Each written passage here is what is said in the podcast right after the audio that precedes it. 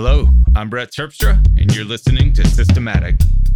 My guest this week is Aaron Mankey. He's the creator of The Lore Podcast and a small empire that's grown up around it. How's it going, Aaron? Hey, Brett. I am doing well. I'm doing well. How are you? I'm good. I haven't talked to you since two thousand sixteen. And at that point, a lot had happened since the last time I talked to you before that. And I feel like things have only exponentially grown for you since then. Things yep. are indeed busy. Yes. And I like it that way. It's been really fun. Yeah. So I, th- I think we talked about this back in twenty sixteen, but when I first became aware of you, kind of crossed paths with you, you were kind of tossing ideas against the wall with frictionless workflow stuff and mm-hmm. kind of putting out things like index cards and whatnot. Yeah. And then all of this sudden, you put out uh, a podcast that I don't think you had like strong, a uh, strong inclination that it was going to change your life. No, not at all. And it it did. It did. It really did. Yeah. I, t- I tell people when they ask me, you know, how did you start Lore? I say, have you ever seen one of those detective movies where the, you know, the clever detective is in the library of this English manor and he sort of leans on a bookshelf and a door swings open because he leaned on the right thing? That's how I fell into this. I, it was all complete happenstance, and I have just been making it up as I go ever since.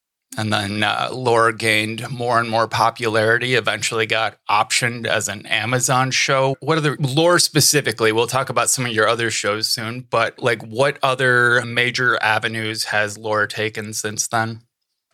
Shortly after the T V offers rolled in, I had a number of literary agents reach out. They're these mythical people that a lot of authors don't think actually exist because they're so hard to attain. And, and I had a lot of them knocking on my door, which was super great. And so I, I teamed up with one of them, sold a three book Lore series to Penguin Random House.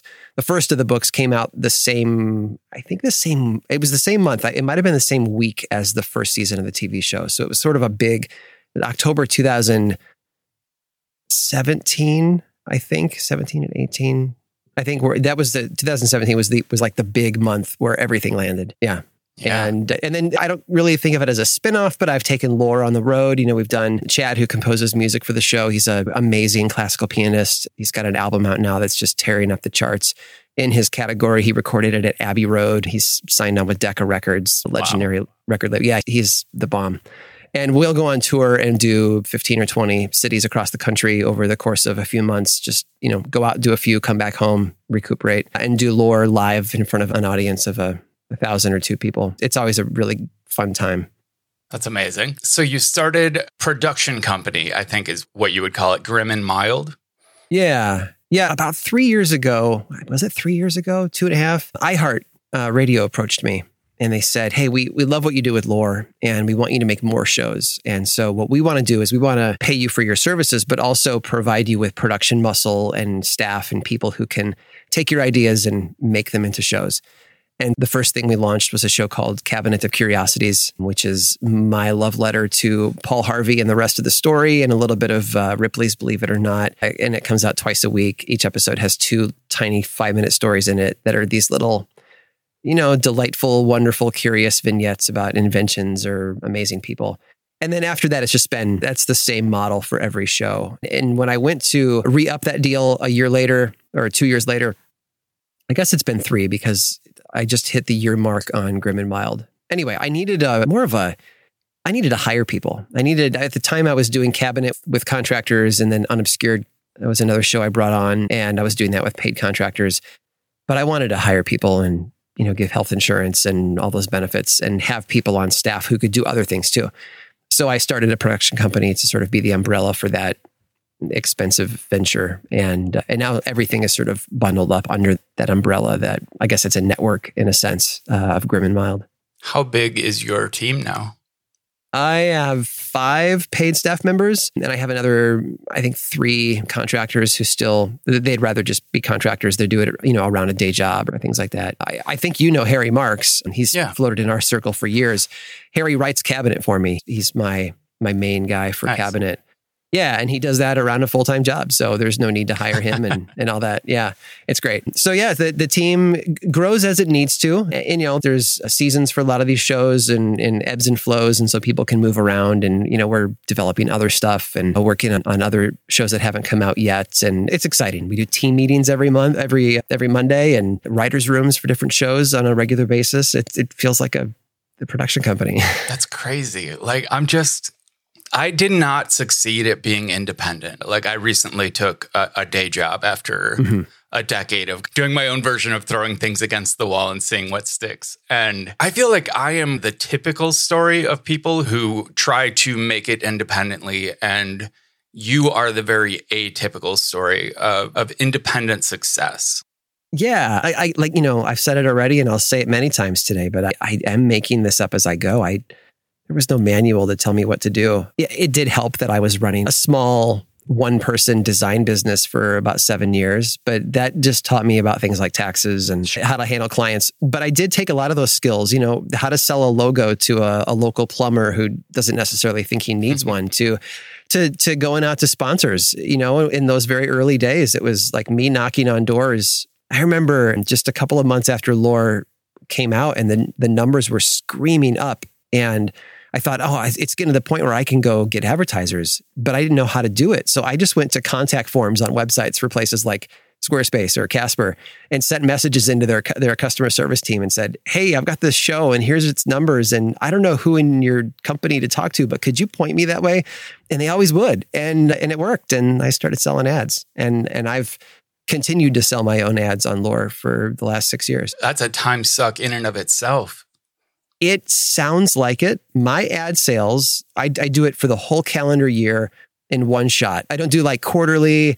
Look, Laura's six years old. I'm beyond the point where I'm going to grow, you know, exponentially from quarter to quarter. It's a steady show, and that's fine. And it makes selling easy. So I, I can take a, a week out of my August or September, and I can put together my numbers, put together my prices. I know that I'm going to put out like twenty-eight episodes over the year. Every episode has three spots, so there's eighty-four spots I need to fill. And I just go out to the agencies that I have contacts with and I say, here's my availability. It's first come, first serve. Here's the pricing. Let me know what dates you want, but hurry up because they're going fast. And they do. Within a week, I sell out the year. I dust my hands off and I move on to the next task. So must be nice. It's been really great. It's... You know, I'm grateful. There, when I launched Lore six years ago, there were, I don't know, maybe a quarter of a million podcasts out there. And there are over two million now. And granted, most of them don't have enough downloads to get sponsors, but there's more competition for ad money now than there used to be. So I'm grateful when I can sell out. I feel like companies, more companies have budgets for podcast advertising than they did six years ago too. Yeah. And I think over those six years, a lot of new startups have come out and written into their D N A is we're going to go, you know, advertise on podcasts. Yeah, exactly. So when you're out hiring for your your team, what kind of credentials? How do you hire people? I have hired very haphazardly. I've sort of let fate take its its take the wheel. I'll give you an example. My wife and I were, uh, this is pre-COVID, we're on a train in Boston, on a subway ride. The, we're on the T in Boston, heading to uh, the House of Blues to see the Raconteurs. And as a side note, the show is incredible. Jack White knows how to put on a good show. And the Raconteurs tour that year was just insane. And we're on a subway car and we're in the corner, back corner. And there's these two, I can tell from their accent, they're Midwestern. I grew up in the Midwest. And, and, and they're these two older guys, probably in their late fifties, early sixties. And they have this college age girl trapped in a corner and they're peppering her with questions. And she's, you can tell the smiles are polite, but they're forced. And my wife and I just sort of edge our way closer to her. And we were listening and waiting for an opportunity to sort of help her out if we need to. And we heard her mention that she is, she's in grad school. And they said, oh, what are you doing? Are you an education major? Because of course, all old white men think that women who are in grad school have to be going to be a teacher. And uh, no, she's actually in for history, she said. And my ears perk up because, you know, at the basic level, Lore is a history show. Yeah. And uh, they said, oh, what do you study? American history? And she said, no, I specialize in medieval witch trial manuscripts. And that was the moment where I just sort of leaned forward and put my hand out and I said, hey, I'm Aaron. Do you listen to podcasts?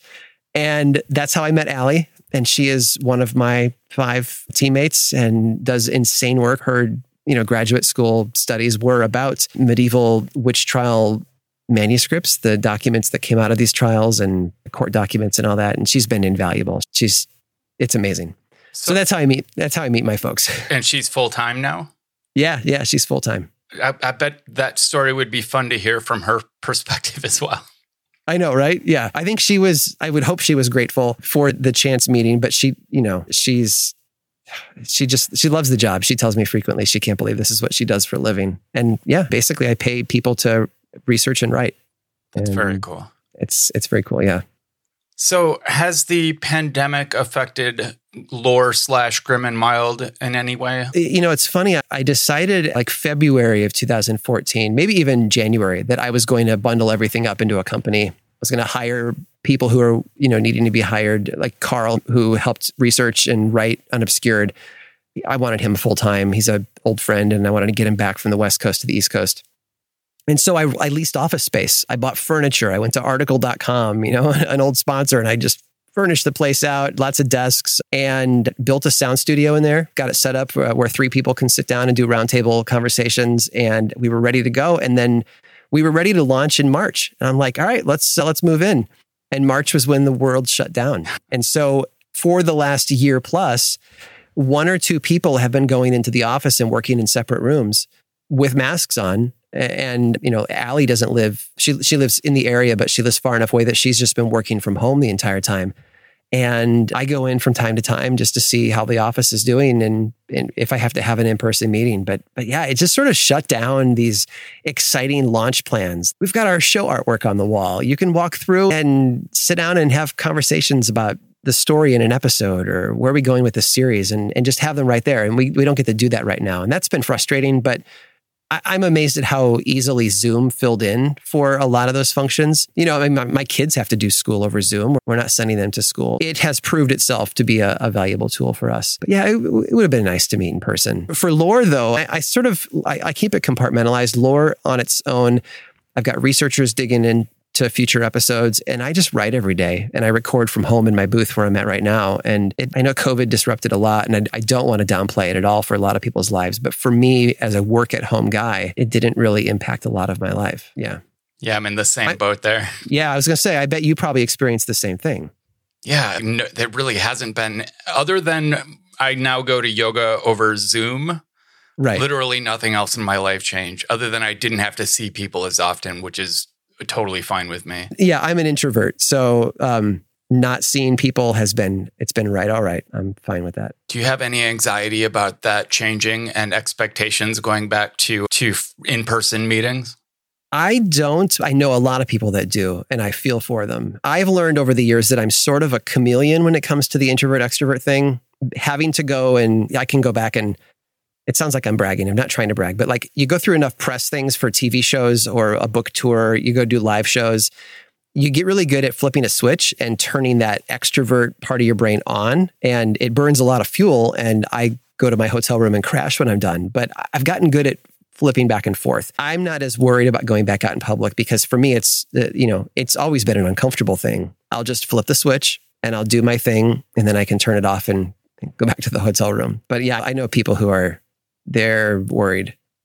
Is it is it mansplaining if a man explains something to a man? Maybe, this comes maybe? up this comes up now and then. I, I do have a lot of introverts on this show, but an introvert is really good at social stuff for limited periods of time. And what makes you an introvert is how long it takes you to recharge after yeah. being on. And how you recharge. Yeah. You, an introvert alone? Re- Yeah, it, it, introverts need to be alone to recharge. That's how they fuel back up. My wife's an extrovert, and so she fuels up by being around people. Let's have some friends over. That's a that's an oasis for her. For me, that's a, a hell that I have to get mm-hmm. through, and and then we'll then I'll recharge afterwards. Yeah, I grew up with a, a very extroverted mother who did not understand mm-hmm. why I need why I needed alone time after just half an hour of hanging out with people. Yeah, yeah, I'm with you. So. I'm going to switch over to some psychology questions. Do you consider yourself neurotypical? I will tell you a couple of things. I have a bachelor's degree in psychology, and I don't know what that question means. Okay. How's that for honesty? Yeah. So, and it's a word that I've heard more uh, more recently, but like the idea of uh, neurotypical are people who don't have problems with things like A D H D or autism, just function as normal human beings. People on the autism spectrum would be neuroatypical or neurodiverse. Gotcha. I... I, the biggest challenge that I have is I can be dyslexic with numbers. That's the, and it doesn't pop up all the time. I notice it mostly when I'm, that's why I use spreadsheets, because if I don't use a spreadsheet, I make mistakes. It's not a bad math thing. It's literally a dyslexia with numbers kind of issue. And that's the one thing that really hinders me. I have become very disciplined over the years. And so I don't really feel like there's anything personality-wise or hardwiring-wise holding my production back. I ask mostly because people I know that are on the autism spectrum, and most of them very mild, just like mm-hmm. certain social behaviors and things that have led them to get a diagnosis, but they by and large love research and mm. they love going in depth on a topic and can compile they, an attention span like I will never understand, but right. a, an ability to deep dive on things, which is something I see as a prerequisite for the kind of uh, shows that you produce. Yeah, I'm going to say that the people who work for me that, that are research oriented, they are wired a very specific way, but they're also very socially normal. I don't feel like they they work through any challenges on a regular basis. I think that they manage really well. But like you personally, do you enjoy research? I do. I do. The, I think the most frustrating thing about research for me these days is that I want to go so much deeper on a lot of things and I can't, because I, I know that there's a goal for every episode. We have a, you know, you could fall down every rabbit hole in the world on Wikipedia and, you know, oh, this connects to this, and do that seventeen times and you've lost three hours. So for me, I have to be very focused on the particular story we need to tell and just the context that helps that story. Yeah, I, I love research, and I don't do as much of it as I used to because I have people who do it for me. So my my my time spent elsewhere.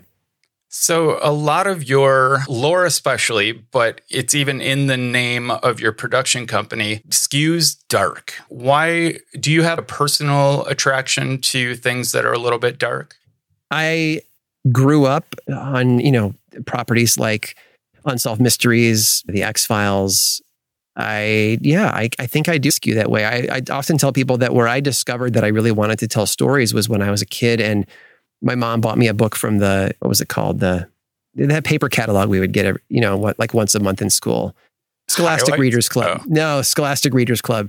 And she picked me up a book of like weird but true stories that's, you know, just captured my imagination. And, you know, things like people, a farmer who vanishes into a field, no, you know, never to be seen again. And just, you know, and, and then to, to be told as a ten-year-old, and this really happened, it's a true story.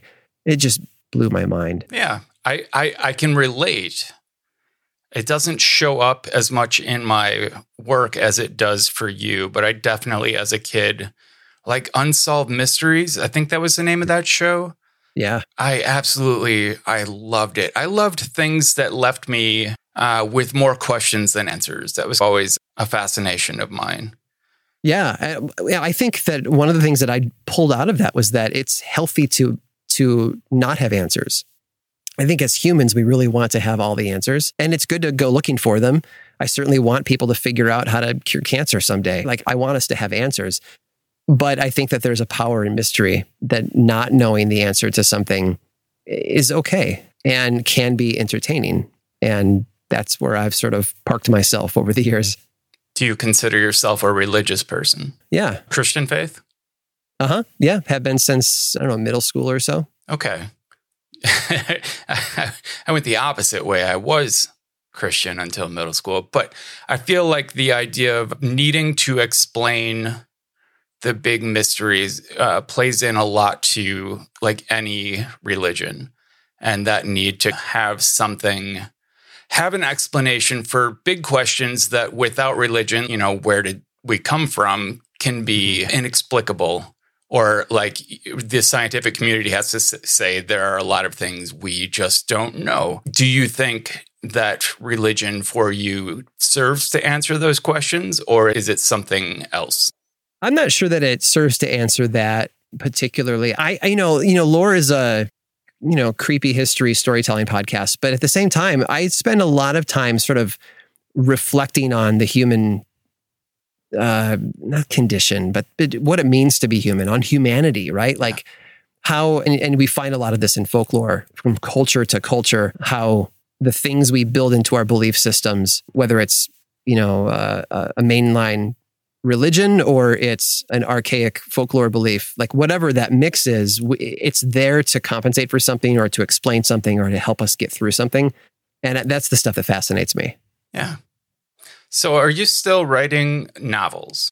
I'm not. There's an asterisk next to that. I, I, I wrote and self-published three of them before launching Lore. In fact, Lore was meant to be like, like an email newsletter giveaway. Hey, I'll give you these five, you know, historical essays that I, I discovered this stuff while researching my novels, if you just sign up for my mailing list. But over the years and deepening my relationship with iHeart, I've been able to dig into the fiction realm. So last year, I came on late to the project, but last year we launched a show in October called thirteen Days of Halloween, which was sort of, sorry, sort of, it's, it was like a hybrid of anthology style storytelling. Every episode was a new story, but it was all wrapped up in a larger meta story. And the idea was that you were, you were a visitor to a hotel and the caretaker was taking you from room to room and introducing you to the other guests at the hotel. And each one had a story to tell you. The the caretaker was voiced by Keegan-Michael Key, which was oh, nice. insane to watch him perform and do that. I didn't have a lot of creative input in the show. You get to pick some of the stories and and kill some of the stories.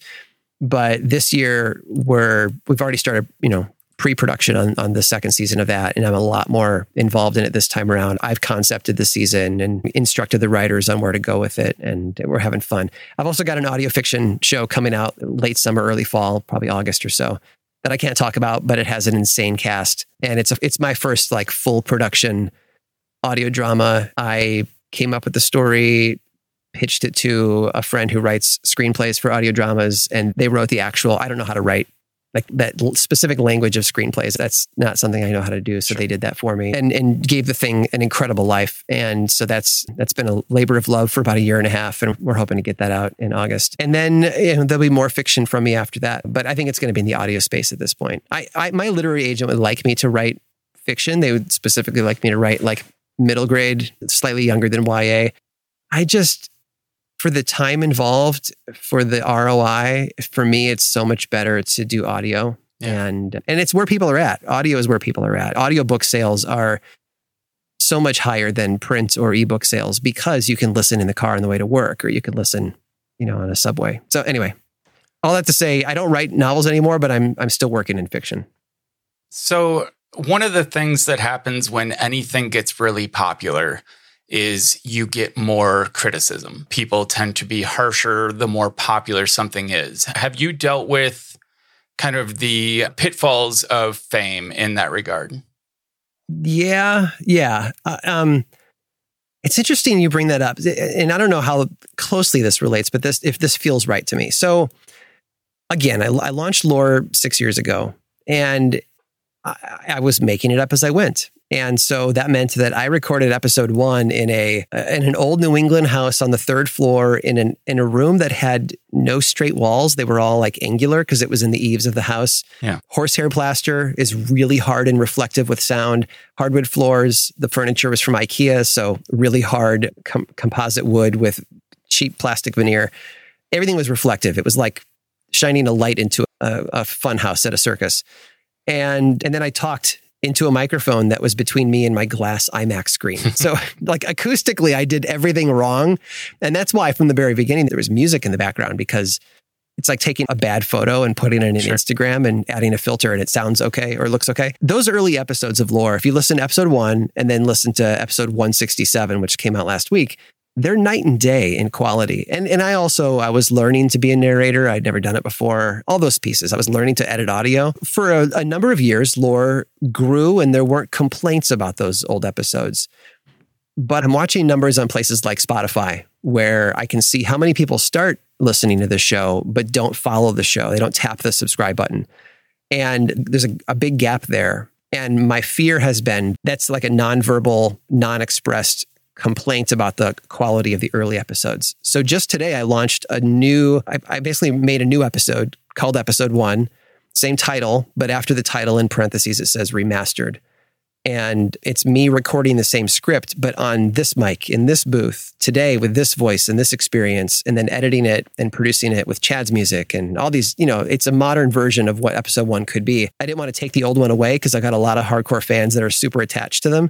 Uh, but I wanted to provide something that's new people who find the show for the first time and they want to start at episode one, they have an option to take the high quality path. That's me sort of responding to that. I, I take an attack with criticism that is, if it's if, if there's no pattern to it, if it's rare in a category, you can ignore it. But if it pops up frequently about the same thing, then you should probably take a notice of it. Early on, I had some bad reviews that said, your music volume is way too loud compared to your voiceover volume.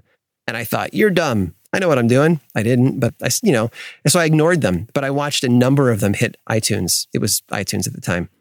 And so I went in and I lowered my music volume and I've never had complaints ever since. So yeah, I, I look for patterns in complaints, and if it's blowing up, I'll take care of it. It sounds to me like you take all criticism constructively unless you're just letting it pass. It doesn't, it doesn't affect you uh, negatively. I th- I think it's human to be affected by that stuff. I've heard Adam Savage refer to reading the reviews of your own stuff as cutting. And it is, in a way. You're harming yourself when you when you put that in your brain. But we also want to hear what people have to say. Yeah, it's a weird place to live.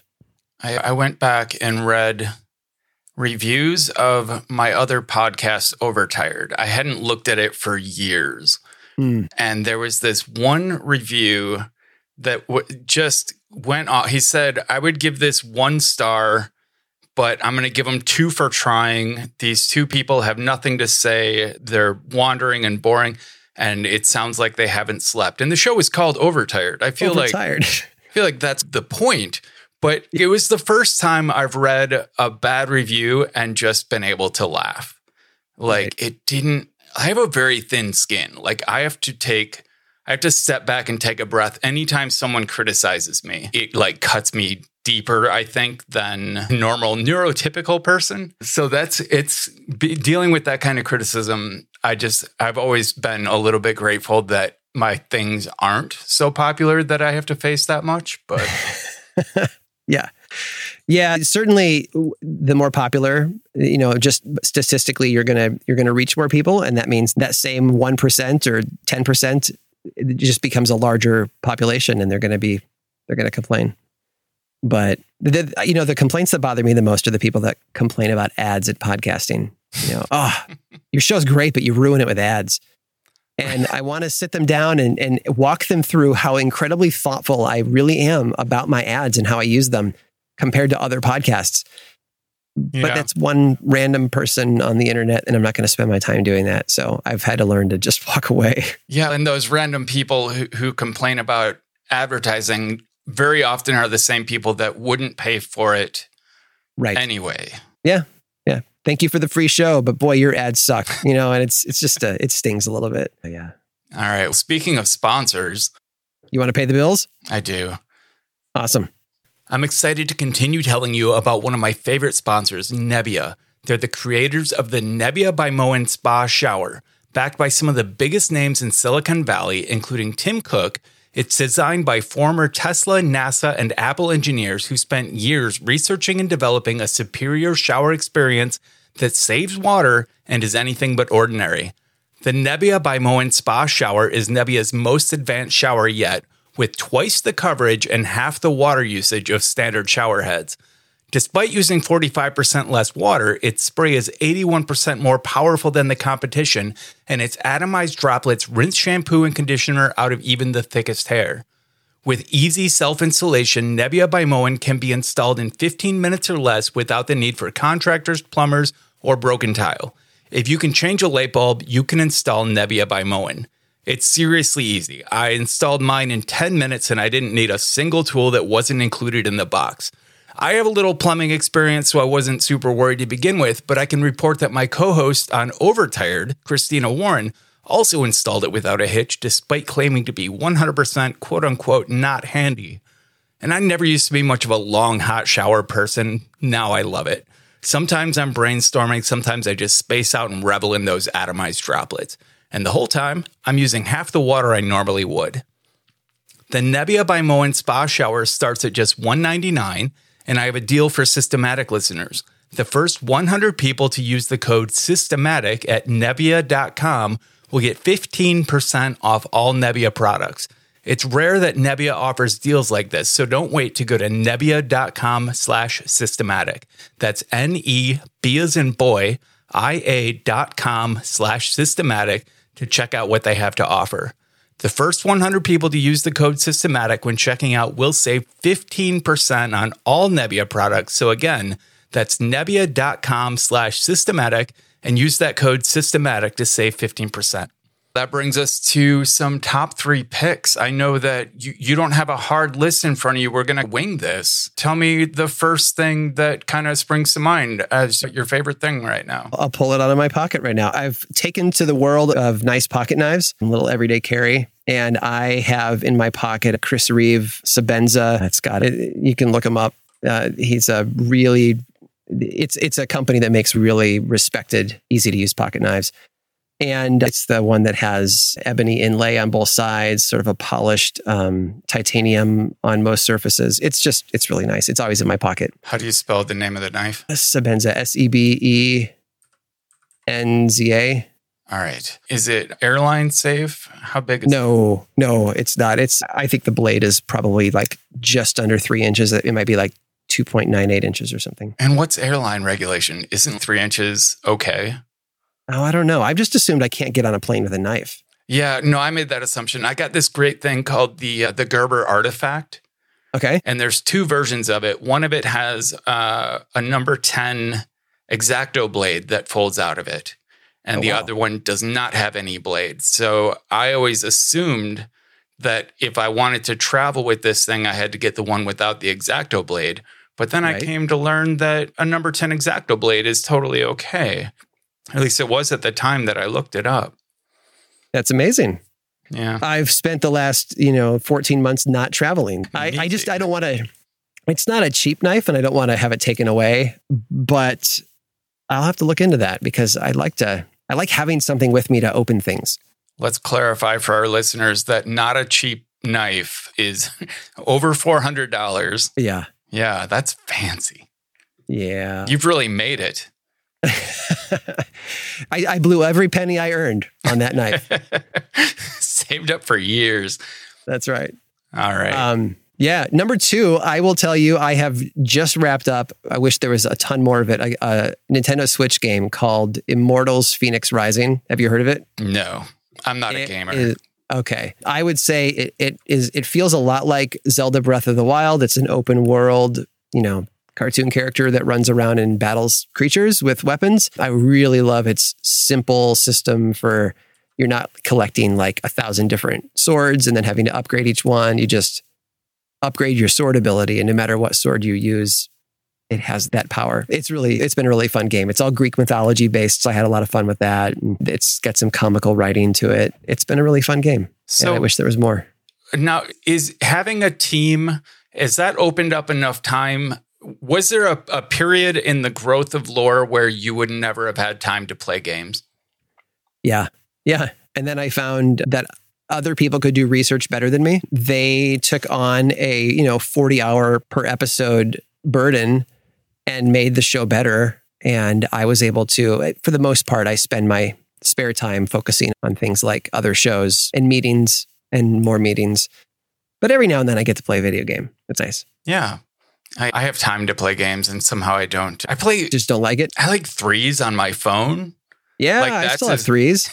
I, I saw Christina on Overtired. We, we, for us, it's a fidget toy almost. We just almost absent-mindedly yeah. play Threes while we do other things. Yeah. But, but as far as more involved games with storylines and even levels... I just, I lose interest very quickly. If you want a game that we can consider this number three, or we can consider this a tangent to number two, but you want a game that you can just kill time with on your iPad or your iPhone, although it's small on the iPhone. It's a game called Polytopia. Taking a note. Tell me about it. It is polygon-based, whatever you, that tilted three D worldview. But it's essentially like Civilization. Like you build a city and then you, that city can create a soldier and then you send them out to, to take over a campsite that nobody else has gotten to yet, or defeat your enemy and take their city from them. But on a super high level, it's not, don't think like Civilization where you have to dig down and do all these crazy things. It's a very basic game, and I can play a game in half an hour and it's great. My wife and I are watching T V or, or killing time during a meeting, you know, that kind of thing. Yeah. My girlfriend is a card player and mm. has multiple times tried to get me into Settlers of Catan. Yeah. And even that, I don't, there's something wrong with me. I talk to so many people who talk about like games enriching their lives in so many different ways. And I had, I've had multiple episodes that were with people specifically related to the video game industry.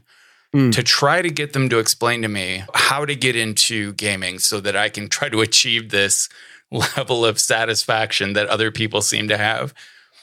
We'll leave it at it's, that, though. And it's just not working, huh? Uh, it just doesn't matter enough to me to really put in the effort. For me, and that's fine. Like coding, I think I get the same satisfaction from coding and and you know, writing complex regular expressions that other people get from playing video games. I think it has yeah. this, I think it triggers the same reactions in my brain for me. Yeah, that's and that's the thing. I, I don't really have a lot of, quote, hobbies outside of work because I took a hobby and I turned it into my job. And I it doesn't, I've heard people say that means you have to find a new hobby. And I don't think that's true. I think that I just turned my hobby into a job and I now I get to do the thing that I love every day. And I, I still work my ass off, but it's doing something for myself that I love and it works out for me. So if coding is what trips the endorphins for you, like that, that you just lean into that, man. Yeah. Well, and I turned, you know, like my bills are paid month to month by selling apps and, yeah. you know, and that involves a lot of like customer support and other kind of tangential things. But I really did manage, if, if there's a measure of success for an independent developer that basically says you're doing what you love and you're paying your bills, then by that That's measure, I, I succeeded. And I've never felt like a failure. Right. I just also don't have a retirement fund. And that's yeah. a goal right now. I'm forty-two. Yeah. It's time to it's time to start preparing for retirement. Yeah, I hear you. I remember being in design and I did not earn a lot and I worried, yeah, I can pay the bills. I can hit my goals barely, but what's, uh, what does sixty-five look like for me? It was rough for a long time. That's awesome to hear. That's working out for you like that. I just took a job with Oracle. Uh-huh. I'm going to be, I, I had a couple of guests over the last year that talked about this, the idea of developer advocate, developer relations, like the people who basically they're almost hype. Men for hype people for mm-hmm. like a big tech company and interface with the developers who use the company's products. Right. And I immediately said, that would be, that's like exactly what I'm qualified to do. And then I did an interview with a puppet. My friend Victor has a, he's starting a little video podcast where puppets interview real people. And I was interviewed by a puppet. And as a result of that interview, indirectly, I suddenly had a job offer from a big tech company to do exactly what I had envisioned. So that's amazing. Things did fall into place. It's, yeah. Anyway, yeah. We're going to call Polytopia a side pick and see if you can come up with a number three. Number three. Went through a phase for a couple of months where I wore one of those Oura rings. Have you seen those? No. It's like O U R A. But it's a Bluetooth-enabled ring that you wear, and it tracks your heart rate. It's ninety percent made for sleep tracking, to know how well you're sleeping. And if you tag your activities and your diet and things like that, you can actually find ways to sleep better. Because that's my, if I have one problem that I want to fix, it's, I just don't always sleep the best. And I would like to fix that. Yeah. This is, I did not know these things existed. So I'm browsing a webpage right now. How much do those cost? I I want to say it was like three hundred bucks, but there's no ongoing services. You know, it's just, you buy it and it's yours. So I was cool with that. Do you have an Apple Watch? I do. I wear it for my mornings. So it's on my wrist while I write. And then I go for a run, which is on a treadmill because I live in, sorry, I live in New England and it's, it's crappy most of the time out there. So I run on a treadmill. And then after I've showered and changed, I switch over to a mechanical watch. Huh. Interesting. I, I wear mine mostly for the purpose of sleep tracking. So yeah. if I charge have, mine, have you found that? Is it good at that for you? I've gotten frustrated with wearing a ring on that finger because I basically mirror my you know, like wedding ring on my left hand. And so the same ring finger on my right hand, I'm wearing that. And it just bothered me. It got in the way. I'd love to use the watch for that. I have, so I don't have one of the latest models that actually has like the blood oxygen sensors and everything. The built-in Apple tools do not do a great job. There is an app called, I think it's Better Sleep, or it's an, I'll find it, I'll put a link in the show notes, even if I can't remember the name of it right now, but it does an amazing job of mm-hmm. watching for movement and uh, pulse rate and being able to determine based on different thresholds when you are in deep sleep, when you're in light sleep, and when you are awake. Mm-hmm.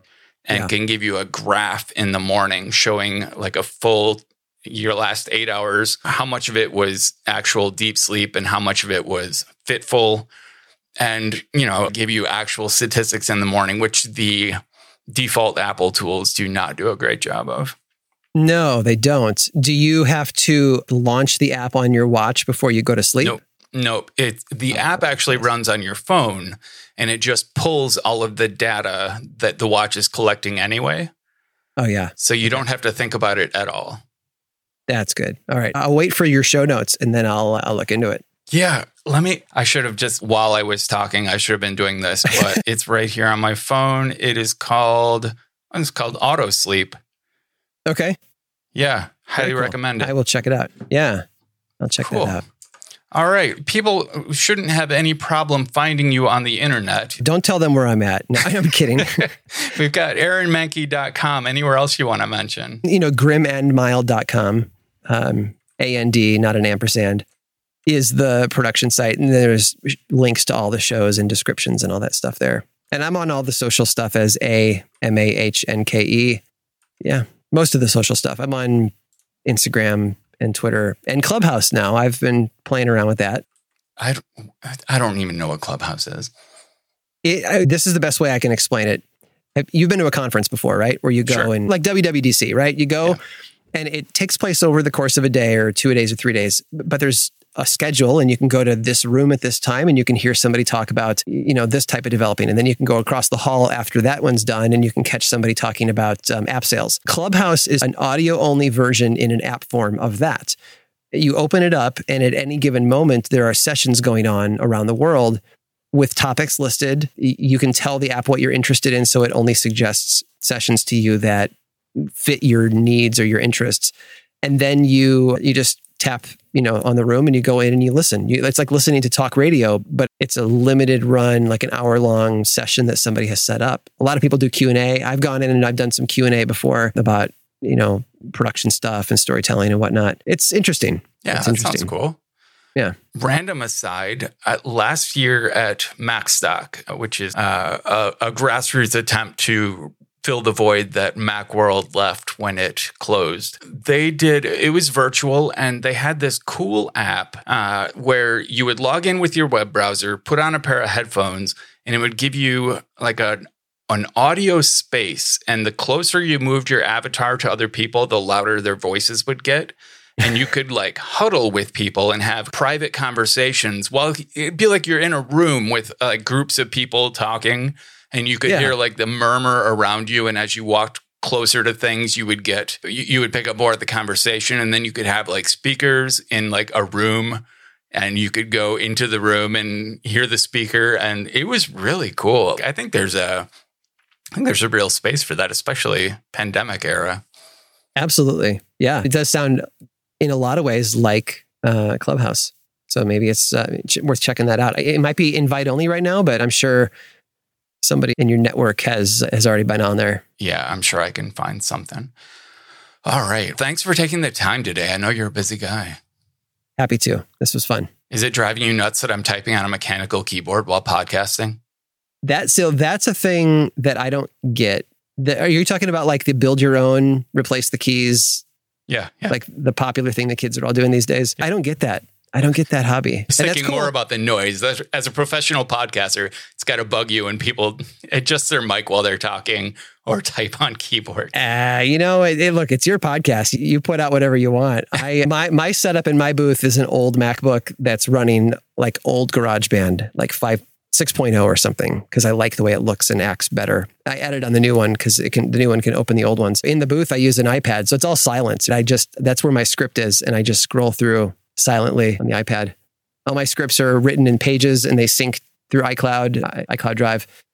So I literally like, I can be typing, I finish a section for the day. I leave that open on my desktop and I pick up my iPad, open it, and I get the little handoff at the bottom and I tap that and it opens a script and I walk in the booth and record it. So nice. uh, no typing noises.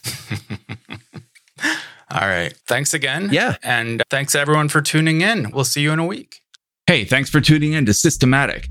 Check out more episodes at systematic pod dot com and subscribe on Apple Podcasts, Spotify, or your favorite podcast app. Find me as T T Scoff on all social platforms and follow Systematic at Systemcast, S Y S T M C A S T on Twitter. Thanks for listening.